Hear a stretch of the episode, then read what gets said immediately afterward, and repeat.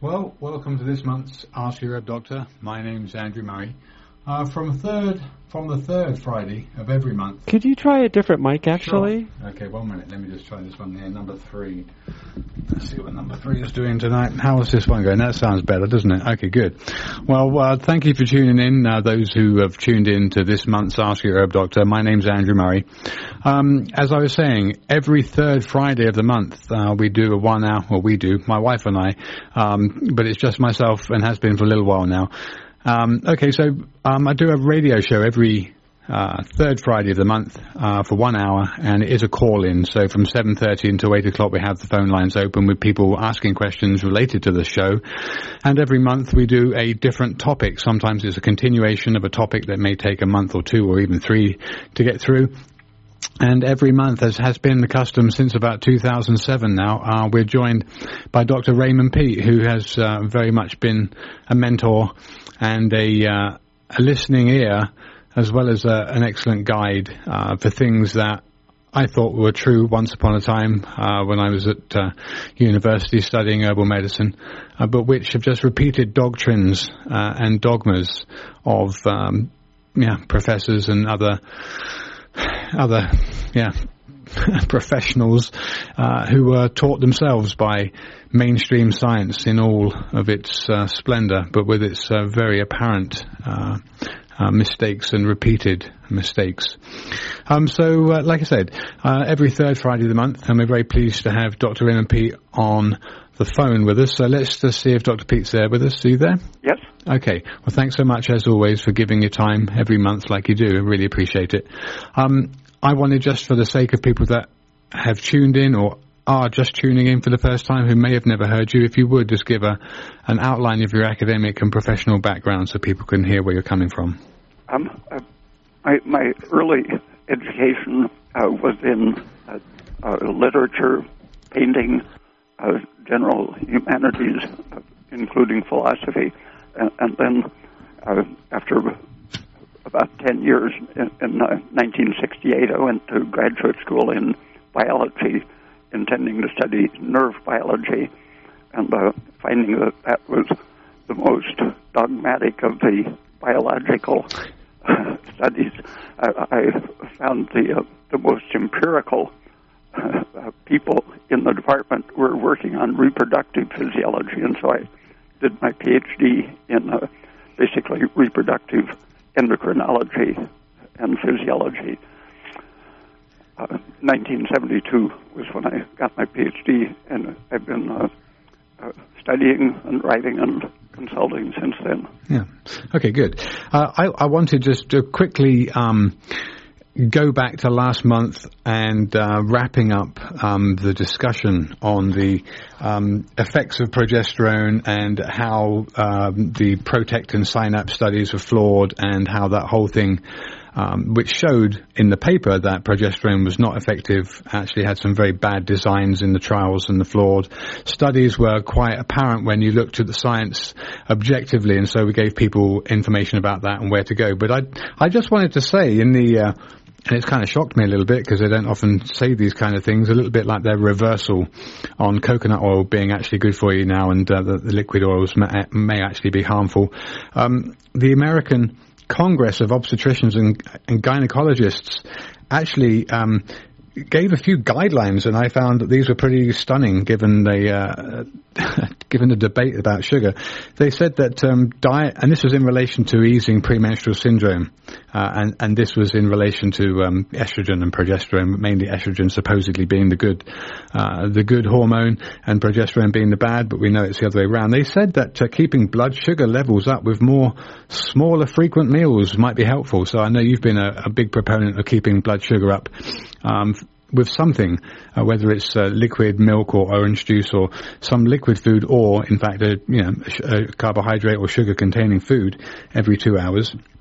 I thought that was pretty good. And they also mentioned calcium and magnesium, um, both found in yogurt and leafy vegetables, for example. And that magnesium might alleviate uh, mood swings and physical symptoms like bloating from water retention. So uh, they're actually giving a thumbs up to sugar, magnesium, and calcium, which is good. Um, before uh, we move on to the subject of sleep and repair, uh, in this month's uh, show, I wanted to go over um, what you might um, be able to describe in your terms as the benefits of positive thinking. Uh, and also just wanted to mention uh, for those people that have tuned in, the number to reach us is 707-923-3911. So from 7.30 until the end of the show, 8 o'clock, uh, that's the number to call with questions. So I wanted to explore the remodeling uh, of reality which is possible from exercising the conscious mind through higher ideals, through positive affirmations, and that this remodeling also benefits the physical body in terms of cell repair, like sleep. And that's going to be one of the topics for uh, a larger part of this show. Now, biblically, the prophets spoke to the people in terms that they could relate to, and they used agrarian concepts and analogies like sowing and reaping, harvest and famine, pestilence and abundance. And now the mind uh, really can be viewed as a garden also, and a good gardener tends his garden. So negative thoughts like doubt and feelings of inadequacy and fear are the weeds which spring up automatically in your garden, sometimes outcompeting the very garden of prosperity with its fruits and flowers which we all have access to with a positive mind. So universal quantum and spiritual laws govern our lives, and if you think any other, you're wrong. The soil is your mind, the seed is the thought, the water is your action, and the sun is your feelings. Whatever you plant in your mind and water, the same will also have to grow. There are times or seasons, and you've heard phrases like when the time is right or in due season, for the descriptive spark which ignites the flame of action. So be careful what you plant and give yourself to. And positive affirmations and the cultivation of a beautiful garden of the mind benefit the organism in ways which science is just beginning to put into words as we are now ready to understand. And I've said many times that we're in the age of knowledge and it is exponentially increasing. Quantum physics now explains the observer effect as best demonstrated by the double slit experiment, which shows that the very act of observing interacts with the observed, affecting the outcome. And the same can be inferred that the mind and thoughts can and do affect conscious reality and physical health. So, what comes to your mind, Dr. Peat, listening then to the subject of positive affirmation and that your mind is a garden? Do you have any thoughts on that? Um, in between uh, working in uh, literature and linguistics and going uh, back to school to study biology, I had an experimental college, Blake College, uh, and my theory there was that there are uh, deliberate attempts to plant bad seeds mm-hmm. in our garden. Mm-hmm. And uh, my approach to education was that if you uh, create the right environment, people can uproot those planted bad seeds and uh, create themselves uh, a, a, fresh, new way of looking at, at the world. And we found that people who had thought they were inferior students in just uh, four or five or six months uh, in that environment where they were uh, expected to uh, to be fully functioning became fully functioning and uh, uh, achieved more in five or six months than the average American college graduate achieves in, in the, the whole four years.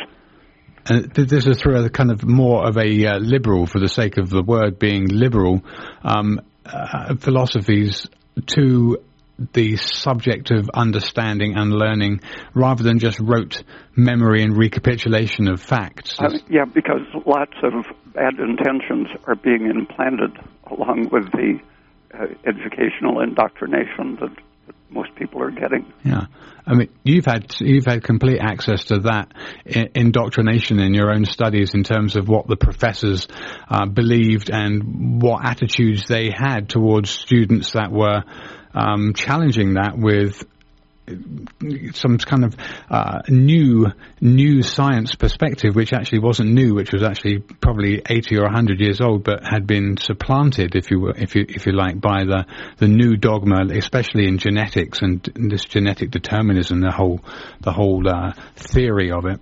Um, yeah, which was powered largely by a, a political ideology, mm-hmm. Malthusianism uh, and uh, genetic determinism were were um, very consciously political ideas, which were then uh, accepted into science, supposedly, because the, the funding came from the people with that political orientation. Yeah. It's it's not a long stretch, but what do you think about faith healing? Uh, just to put it out there, I haven't uh, asked you, haven't prepped you with these questions, but well, I'm just well, well uh, that's uh, exactly analogous to what we were doing at Blake College was uh, heal, healing people from the, the cultural disease that had been given, and uh, the, there's a, a, fairly recent book, last 20 years, I think, it was published by Larry Dossey called uh, I think words that heal or healing words, something like that. And uh, an older book uh, published in, in Russian in 1930 and then in English in 1959, uh, words as uh, physiological and therapeutic factors. Uh, the, the, the word as a way to handle ideas and thoughts. In both of these cases, uh, they're treating, treating uh, words or thoughts as healing physiological factors. Uh, so it's, it's exactly uh, putting into scientific terms that idea of faith healing. Yeah. I mean, do you, do you think that the concept um, of because uh, I've always said, and I've, I've long believed it is true, uh, fortunately or unfortunately for some or even myself, but uh, in terms of medicine, I often find the word diagnosis is almost a kiss of death for some people.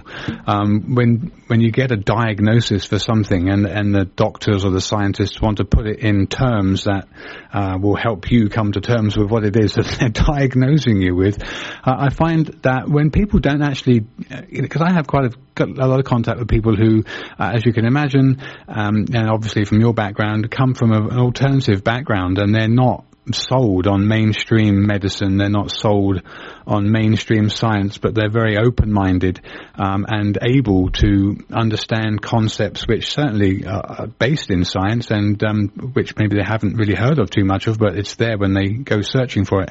That these people um, that I consult with that maybe haven't had a diagnosis, that they will tell me in terms of symptoms uh, and or other physical um, facts, uh, point me in a direction where, although I'm not saying it as a diagnosis, because um, that's not what I do. It's in terms of uh, just generally counselling with people and uh, recommending changes that will be positive. Um, those people that come with a diagnosis, I think sometimes a diagnosis is a very roadblock to their um, improvement. And when they haven't come with a diagnosis, but I'm fairly sure what a diagnosis would be if they were in front of a traditional doctor, um, they make some pretty quick progress through through uh, through change. Um, I, partly because I, I had the experience of, of my father having been diagnosed as a diabetic, and uh, he had uh, acquaintances who were dependent on injecting insulin every day, right. and he, he didn't like that idea, so he wasted away to I think it was less than 100 pounds before uh, searching in in libraries. They found old books that uh, described using brewer's yeast and uh, for a few weeks he lived on pure brewer's yeast and completely overcame the uh, the conversion of food to, to uh, glucose in the urine and uh, put on weight and lived uh, 40 years, 45 years more. And uh, that caused me to uh, ask people uh, how their di- diabetes was diagnosed. And over the years that I've been doing that, 40 or 50 years, uh, I've only found two or three people who actually had a, a sane diagnosis in terms of what was known at the time. Uh, for example, in the 1940s, it was known that excessive cortisol would create all the symptoms of diabetes, uh, wasting away of the muscles and other tissues, uh, uh turning it into glucose, uh, and uh, as I uh, inquired, I found that uh, the um, practi- the practical uh, approach to diabetes was simply to uh, see if they had high blood sugar, maybe even sugar in the urine, and then prescribe insulin or one of the uh, other treatments to lower the blood sugar. But uh, I, I don't recall ever running into someone whose uh, cortisol and, and prolactin and parathyroid hormone and all of the relative things, and growth hormone and so on, whether those were even considered at all in the diagnosis. So, uh, as, a, as, a, as a, a, separate subject, perhaps I wasn't going to go in this direction, but we don't have to go there for long. But do you um, do you definitively see um, diabetes as as an example here of pancreatic islet cell destruction per se? in terms of you probably see the destruction in terms of a different process, or is it not? You don't define it like that even. Yeah, it, it becomes a side effect of whatever right. is ailing you. Uh, the the stress, which might be uh, malnutrition or emotional stress, mm-hmm. uh, overwork, uh, uh, many things can cause the high cortisol, which then damages the beta cells and the uh, mobilizing the fats from storage during stress. Uh, a lack of sleep, for example, creates mm-hmm. a, a, diabetic condition. Right. And, and, chronic stress, including uh, poor sleep quality, uh, leads to the, the, hormonal situation which damages the pancreas. And the, uh, the fatty acids, uh, when you are uh, treating it improperly, you keep exposing the pancreas to these toxic fatty acids when it turns out that glucose, when it's uh, predominant in the blood, uh, causes regeneration from stem cells, uh, regeneration and uh, differentiation of new beta cells.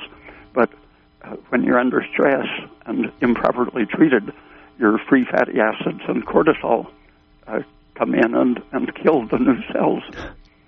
All right, good. Well, let's hold it there for a moment because I think uh, when I, I, get into your um, sleep and aging newsletter, I think there's reference and relevance uh, to the, the, question of diabetes in there. So uh, for those people who've just tuned in or just uh, listening to the show now, from 7.30 till 8 p.m., we'll open the phone lines up uh, to question Dr. P either about this month's subject of going to be the sleep and aging uh, and or the opening topic of positive thinking. the number to reach us is 707 923 3911. Okay, so Dr. Peat, sleep and aging then. So concerning sleep and the varying lengths one species needs compared to another, do you see sleep more necessary for brain repair or restructuring and energy renewal uh, or for tissue repair throughout the body, or all of it? What do you suggest is a, and then what do you suggest is a minimum number of hours for a sleeping adult? Uh, uh, the rest of your body uh, can't, can't repair itself unless it has a brain in good working order. But the, the most sensitive thing to the stress is is the brain itself. But uh, when the brain can't can't repair itself and impose the resting state on the rest of the organism, then you get things like the the chronic excess of free fatty acids and cortisol, which destroy not only the pancreas but all of the other organs to, to different degrees. So these stress hormones directly affect sleep. Um, uh, yeah, the, the um, when the blood sugar isn't able to produce the carbon dioxide that it should, it's wasted, uh, becomes uh, lactic acid rather than carbon dioxide, raises the pH of the cell interior, uh, creates a, a catabolic uh, excited state in which the, the brain cells ultimately end up dying or, or being blocked uh, so that they can't act even if they stay alive. Uh, and uh, the in reaction to the falling uh, oxidation of, of glucose, uh, you get the, the rise of adrenaline, which uh, tries to activate cells. it provides first it provides more glucose if you have that in storage, and that can remedy the situation. That's that's why it why it's there. Uh, the adrenaline should bring up the glucose and stop the stress reaction. But if you don't have enough stored glucose, then you resort to the cortisol level of, of stress adaptation. The cortisol provides the glucose by breaking breaking down your muscle cells and thymus, skin cells, turning it into uh, glucose. And if if that glucose uh, doesn't solve the problem, uh, then you you get a, a chronic, recurring uh, stress, uh, low blood sugar, uh, increased adrenaline, increased cortisol, and the whole breakdown process. Okay, so I think getting getting onto uh, the subject of how uh, science and scientists view the brain, um, and, and, in terms of its overarching control of uh, the body and homeostasis, um, there seems to be kind of two trains of thought where. Um, they have what they call "quote unquote" the cognitive scientists thinking of the brain as a computer, uh, and then other more open-minded scientists um, looking at the brain as a, um, a kind of cybernetic control system with um, uh, kind of a, a, a life. Uh, obviously, it's alive, but a kind of life of its own in terms of being an autonomous functioning unit rather than an on-off switch. Uh, Norbert Wiener, who invented cybernetics in the English-speaking world, uh, he, I would consider uh, the uh, probably the best information theorist uh, in terms of, of the brain and how it works uh, as, a, as a control mechanism integrated intimately with the metabolism of the body. So it's a, a, metabolic control system as well as uh, an interpreter of how the body relates to its ecosystem. Um, relative to uh, Norbert Wiener's view of the organism, I think you could consider uh, the, average con- cognitive scientist as somewhat autistic or yeah. or abstracted out of reality. okay.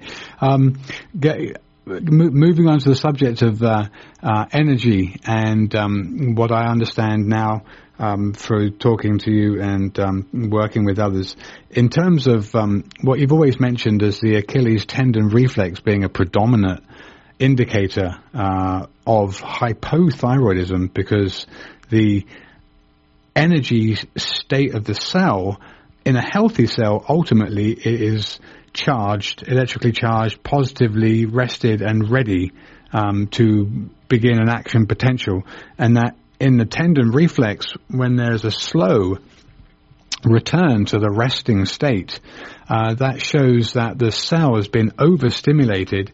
And just like in sleep, um, if we don't get enough sleep, we are essentially uh, too excited in terms of people that are insomniacs, for example, too excited to be able to get that relaxation so that we have that energy in the morning when we get up like we do when we're healthy and strong and we get lots of sugar in our diet and our thyroids are good and vitamin D and everything else and calcium so that we're uh, charged and ready to go. So the, the ability to relax and to accumulate energy and the substance for differentiation then, this is a uh, predominantly oxidative high energy um, production system.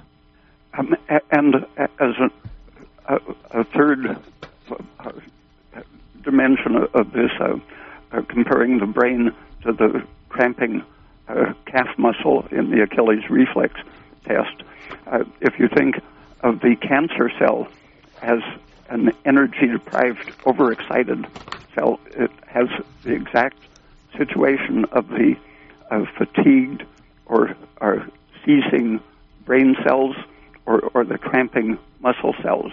Uh, uh, deficiency of sugar or oxygen uh, will cause cramping in the muscles, uh, insomnia or seizure in the brain, and compulsive growth and diffusion in a cancer cell.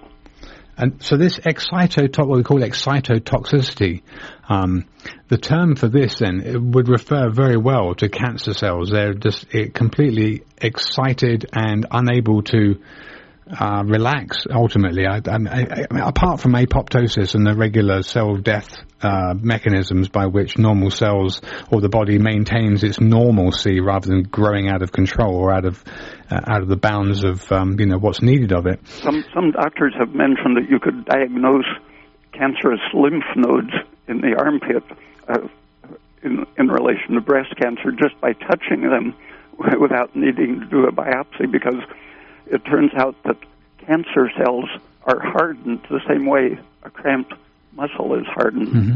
Uh, just by the touch of a, of a cancer cell, it shouldn't be hard. It should be relaxed and full of energy, ready to work. But it's in the cramped working state. Right, interesting. Okay, so uh, this is when they re- they uh, describe these things. Okay, so, well, here's the thing: they go, don't they describe soft tumors and hard tumors? Aren't there? Uh, don't they have a different? The doctors, as it is, you know, don't have a differentiation for these kind of tumors, or? Well, the um, the soft tumor is harder than that tissue is normally. Right. Right. Okay. So the, the, the hard tumors is just sort of the stage beyond that. Okay. All right. Well, it's coming up to seven thirty now. So if people want to call in about this month's topic, uh, sleep and aging, and or the uh, positive thoughts, affirmations, and how that controls our reality uh, in terms of the double slit experiment and the actual evidence of the, an observer effect changing the state of the observed and the whole quantum physics thing. Uh, I know it's a pretty big subject, but I think it's it's totally open um, to uh, debate uh, in terms of supporting its uh, its tenants. The number is seven zero seven nine two three three nine one one. Uh, I do see the lights flashing, so I think we do have our first caller. Caller, you're on the air. What's your question and where you from? Uh, yeah, from Brooklyn, and question is right on topic. Um, about a month ago, um, out of the blue, uh, I developed a, a rash on my neck, uh, inside of my forearms and in my underarms. Just red. It's not. It's just very red and, and bumpy. So it appears like there's a little bit of fibrosis. Never had this before. Other than that, have no issues. Um, you know, sixty-ish. Um, and at night, it wakes me up, or seems to be correlated with waking up between one and, and two, literally only sleeping like two and a half hours, three hours.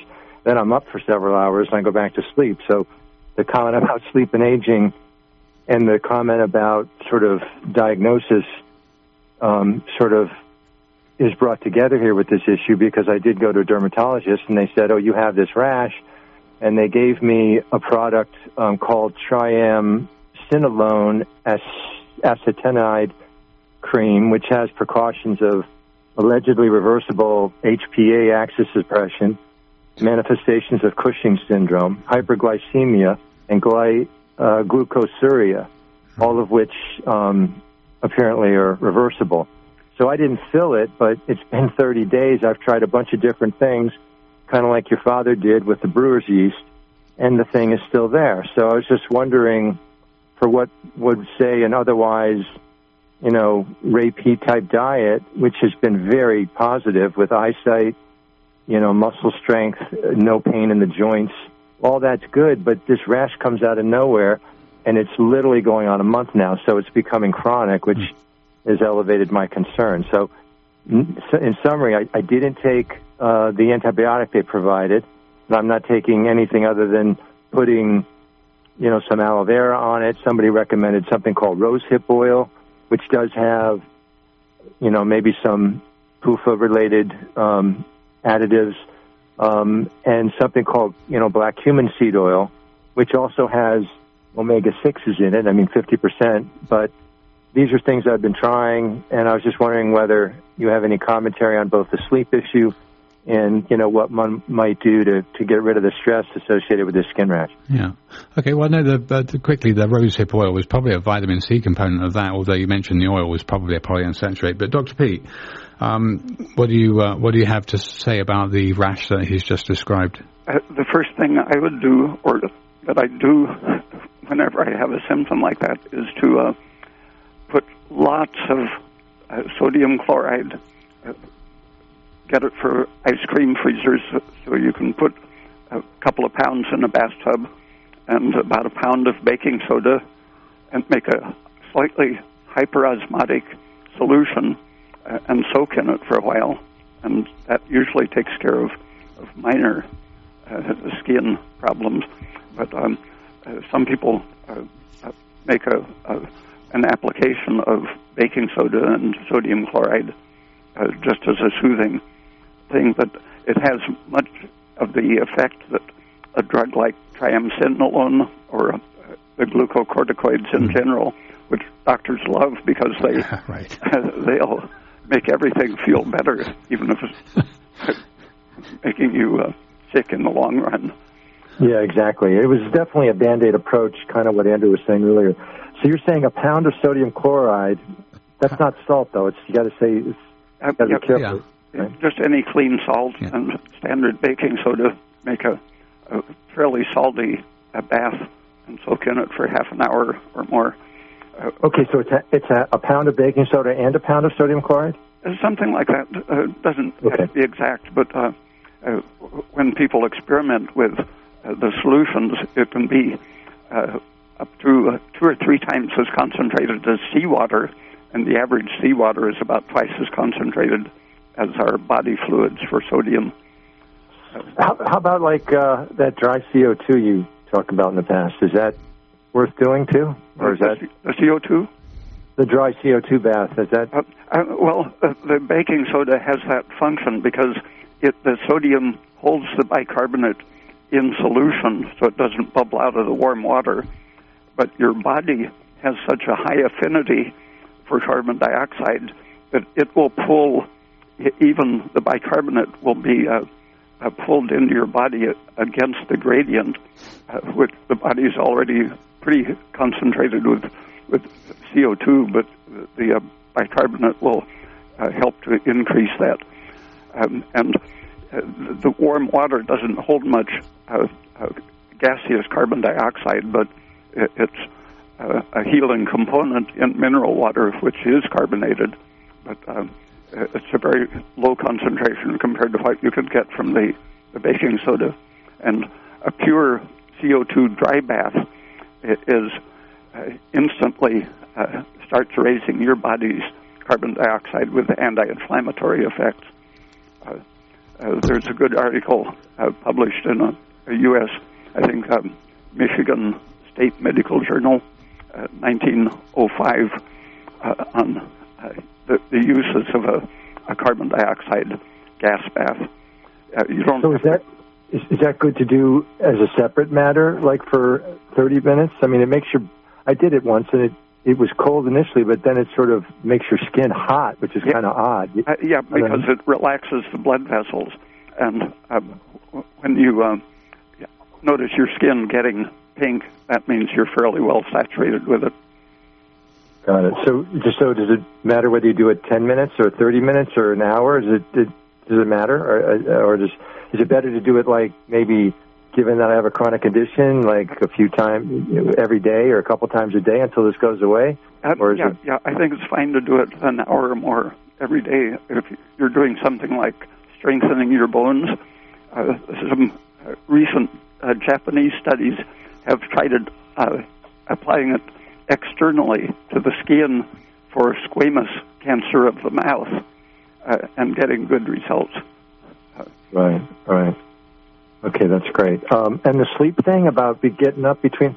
So I get up and then like I have a carrot salad or something, and it's a glass of milk, and then I use the red lamp, and I can get back to sleep. But that's a lot of work. I mean, seems Um, like I ought to, be, you know, to your point about degeneration of the brain, etc. I mean, my brain seems okay right now, but um, you know, getting a, a straight shot of six hours, you know, with three one and a half hour cycles, maybe a little bit of dreaming would be a much better thing than waking up at, you know, sleeping three and a half hours, waking up for two hours, then sleeping another three and a half hours to get seven or, or four hours to get seven and a half hours of sleep. I, I think the, the main thing that causes that age related uh, interrupted sleep is uh, that oh, things like decreased thyroid function slow your digestive processes, and as your blood sugar falls uh, in darkness and when you're sleeping, the falling blood sugar uh, lets you uh, experience a, a toxic reaction to the whatever is in your intestine, uh, and the uh, irritation, inflammation, and absorption of endotoxin and surges of serotonin from the intestine. Uh, those get into the bloodstream, uh, finish off your stored glycogen, and uh, wake you up with a stress reaction. And, and so, uh, trying to have the the calmest, cleanest intestine possible uh, at, at bedtime. Uh, so Does that mean having a carrot salad before bed or something? Because it doesn't seem like I have a stomach ache or any problems or anything. I mean, maybe it's, is it always the case that it has to be the intestine? You know, I mean, I don't know. I guess.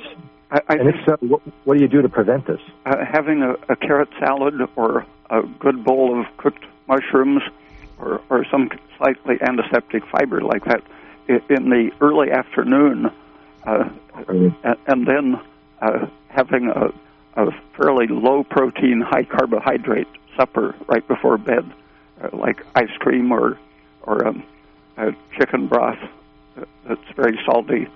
A combination of salt and sugar right at bedtime uh, helps to uh, relax the intestine for a longer period.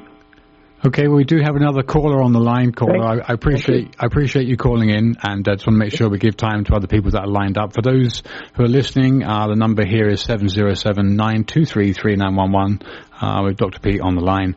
Uh, so let's take this next call. Caller, you're on the air. Where are you from? What's your question? Hello, am I on the air? Yeah, where are you from, and what's your question? I, I'm from Arcata, uh, California. okay. Uh, I have a question about the brewer's yeast and the diabetes, and um, I'll take an answer off the air. But I'm just wondering, I have to give myself an insulin injection every day. I'm very attracted uh, to the idea of not having to do that. But how might one, well, A, why does brewer's yeast work? And did uh, Dr. Peat's father just eat nothing but brewer's yeast? Uh, how, how might one transition from a possibly healing brewer's yeast diet and get off insulin? Or anyway, uh, that that's my question. Just some elaboration on diabetes and brewer's yeast. Thank you. Okay, thank you. I think one of the functions of brewer's yeast is the high niacin. Elaboration on diabetes and brewer's yeast. Okay, you need to turn your uh, to, hang hang up the phone. I think so. Okay, go ahead, Dr. Peat. See you. Oh, oh, the high niacin content of the brewer's yeast uh, is a, a very effective thing for lowering the free fatty acids, and the free fatty acids are the main things killing the beta cells. And uh, th- there are a couple of articles on glucose and diabetes on my website that uh, uh, describe the uh, results of a couple doctors in the late uh, 19th century uh, and a high sugar diet. But uh, niacin and sugar are two things that hold down the liberation of the toxic uh, free fatty acids. And anything you can do to uh, interfere with those free fatty acids, which are toxic to the pancreas, will help it heal. Okay, good. All right, let's hold it there. Um, okay, so unless no, there's no one else at, at the moment, let's just check in with the engineer. There's no, okay, good. All right, so Actually, I had a question, Michael from Woodway calling. go ahead. Can you talk a little about water and the best water and about how much water and the importance of water in Well, the I know diet Dr. Peat doesn't really believe in drinking water, but let's ask Dr. Peat what his uh, opinion is about water. Yeah, go ahead. Um, if you're really thirsty, water is what you need. But uh, if you're drinking milk and uh, orange juice to get your calories and protein and calcium and so on, uh, you usually don't need any plain water because uh, the amount of uh, water you're taking in to get those nutrients uh, is usually on the order of a gallon or so. Okay, there you go. Good. All right. Well, the lights have started flashing in the studio again, so the engineer's answering the call. Let's see if uh, let's see if we have another caller here. No, okay, they hang up. All right.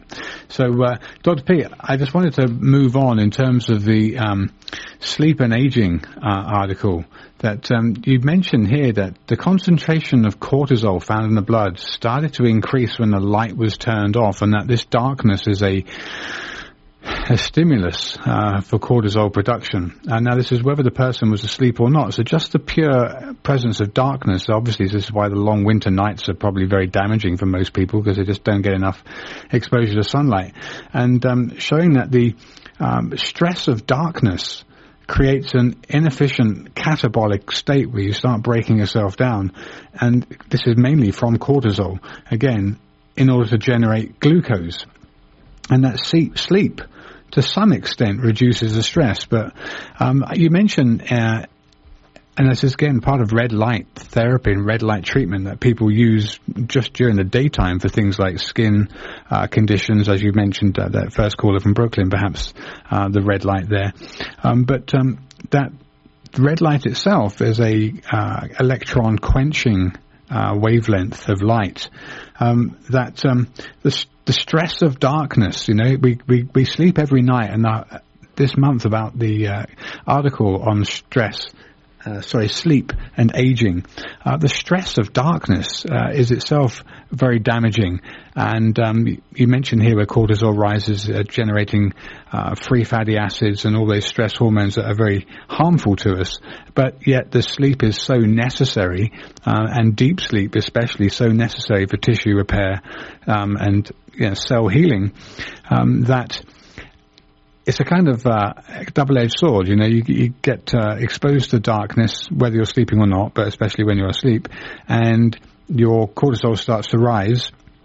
Uh, but that red light and exposure, a pre a pre bedtime exposure to red light, can mitigate a lot of this. Um, yeah, the the Chinese study found that it not only improved the the depth of the sleep, but it improved the uh, athletic performance the, the next day after the good sleep uh, following the red light tree treatment. Wow. Um, about 40 years ago, someone uh, experimented with putting living tissue, uh, for example, a seed was a very uh, self-contained, easy to study material. Uh, they found that uh, if it was exposed to ultraviolet light or sunlight, and then you put it in an electron spin resonance machine or, or paramagnetic resonance uh, device um, to, to measure free radicals or free electrons. But after the uh, ultraviolet light exposure, it, uh, it kept in the machine, it would show free radicals or free electrons for hours and hours without any new exposure. But if they, uh, right after putting it in the machine, if they shined red light on it, it went quiet. The red light just knocked out the free radicals uh, immediately. And experiments with uh, gamma rays on frogs uh, showed the same thing. A dose of gamma rays that would kill the frogs, uh, if it was followed immediately by red light exposure, it quenched the excited uh, electrons, and the, the frogs didn't die. Uh, in, in, the past, we've uh, talked about, we've done a show on red light and uh, light in general in terms of uh, its anti-inflammatory effect. What kind of um, distance under the skin? I mean, do you think red light will penetrate the, the deepest uh, core of the body? Um, uh, yeah, you you know when someone is has has their back to the sun, how red their ears look, or if you put a flashlight under your hand in the dark, mm-hmm. You see the red light coming right through your your hand. one night I let my eyes get adapted by uh, sleeping until about four in the morning, and then put a red light behind my thigh, and I could. my whole thigh uh, w- was uh, illuminated a bright red color, except the bone left a shadow. It right. was like an X-ray. okay. All right.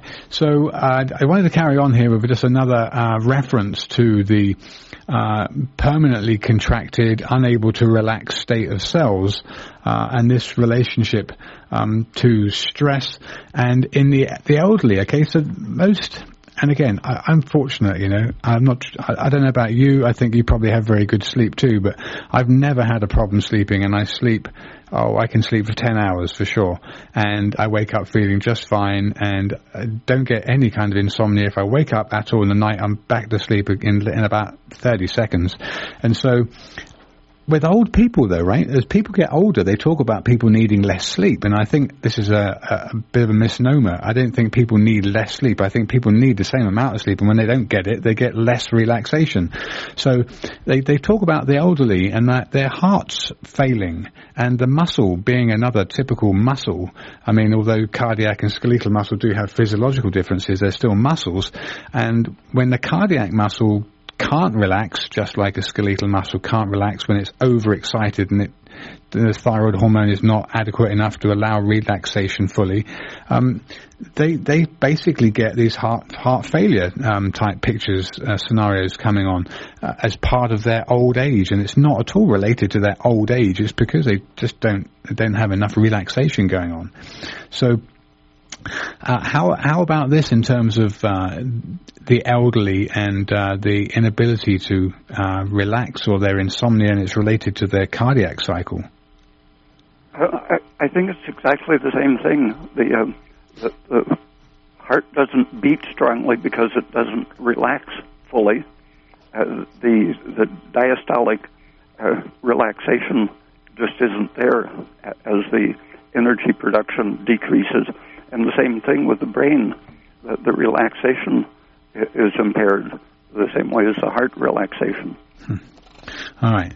So now, uh, getting onto that, uh, re- revisiting rather the uh, the red light thing that um, you've you stated in your newsletter here that if you're exposed to it at the beginning of the night, it can not only uh, improve your sleep but also the next day's performance, and this was a, a Japanese uh, paper that was written in 2012.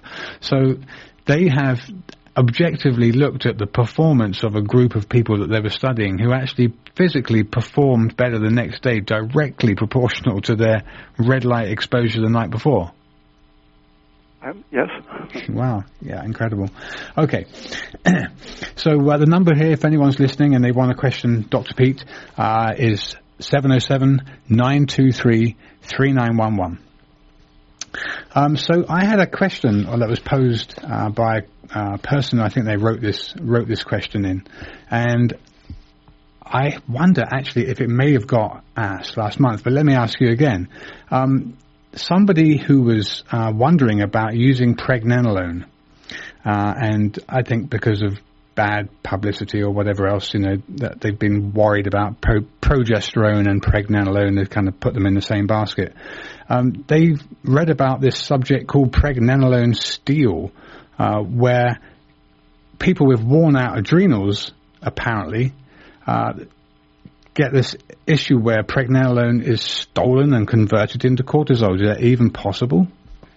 Oh, uh, whenever you are making cortisol, you're making it from uh, pregnenolone ultimately, mm-hmm. and uh, it, you, you should have a, a huge excess of pregnenolone and progesterone, and only make small amounts of the terminal uh, hormones such as cortisol and estrogen uh, as needed. Uh, but the, the bulk of, of the steroids produced uh, should be heavily in favor of, of pregnenolone and progesterone because those are stabilizing materials. I don't even consider those to be hormones. Right. Uh, uh, the only uh, direct action that, that has been identified for pregnenolone is that it um, helps tissues give up excess water and it allows the fascia, the connective tissue, to regain its normal tone, and so it can, when you reach the right level, it can make wrinkles in your your saggy neck uh, skin disappear. Okay. All right. Uh, well, let's take this next caller. Uh, caller, you're on the air. Where are you from? What's your question? I'm up on Wilder Ridge. I wanted to know about the red light. Is it like a light bulb, that, a lamp that you have on in your bedroom, or? Yeah. I wanted you to l- elaborate on the red light. Uh, well, the, the sunlight or any incandescent light bulb has a spectrum. The sunlight is the middle of the sun spectrum is yellow.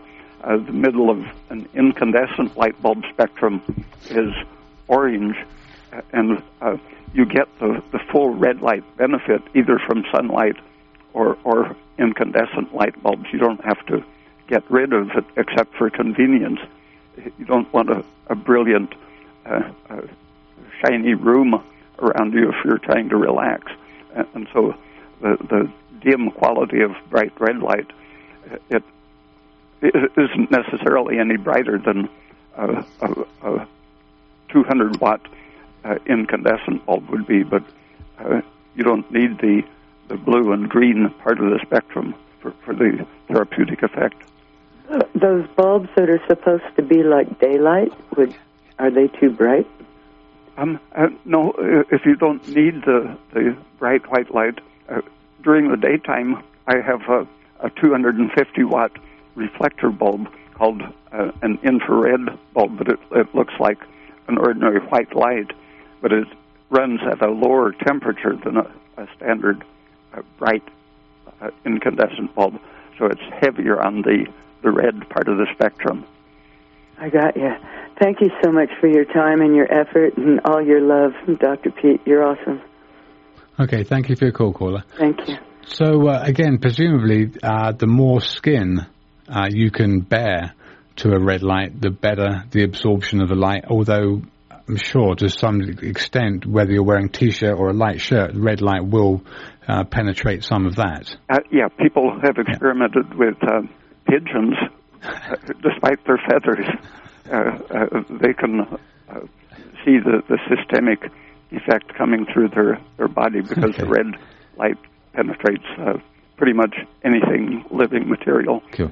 All right, we have another we have another caller. So, caller, you're on the air. Where are you from, and what's your question? Uh, New York. It's just related to the, the uh, points just made on the pregnenolone. How do you know whether you need it? I mean, you mentioned older people and stuff. I mean, because I think in previous shows, Dr. Peat, you said you took it for a while, and now you no longer take it. So I'm just wondering, how does one decide whether you, whether you should be taking it or not?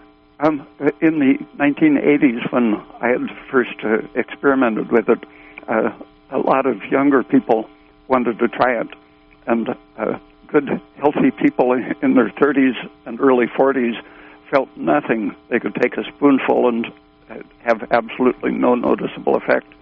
But uh, when someone was in their late 40s or early 50s and feeling hopeless and depressed, even a pinch of it, 15 or 20 milligrams, in 15 minutes, their faces would light up and they would grin and, and get ambitious projects going again, decide not to quit their, their job. Uh, so it, when you need it, it's a very vivid effect, even with a small amount. Okay, so you're saying that you would the trigger would be, hey, if you're feeling really down. But if you're not feeling really down, you're doing all the other stuff, and your energy's pretty steady, and you're as lucky as Andrew to sleep the way he sleeps, that's pretty impressive. You know, then you know, then you're saying your body probably makes enough of it. Yeah. Okay, and that's probably why you don't take it. The other thing is on water. I think in one of your write-ups, you you mentioned water earlier. Um, babies are 80% water, and older people are 55% water. So I'm just I'm just wondering, and I guess high metabolic rate relates to high water percentage in the body if you're older, how is it not possible if you have dropped to a much lower percentage of water that you wouldn't need more water? Maybe it's sparkling water to get the CO2. Um, yeah, the CO2 and the ATP are the things that hold good water in the cells while squeezing out unwanted, improper water. Uh, pregnenolone, progesterone, uh, ATP, and CO2 all have that uh, effect on the cytoplasm in particular to uh, keep it from uh, taking on disorganized water, but making it hang on to the water that's organized and uh, running its metabolism. So I, I, think old people will take up a, a lot of cellular metabolic water that inc- increases their metabolic rate when they repair their mitochondria. Uh, reduce the stress hormones.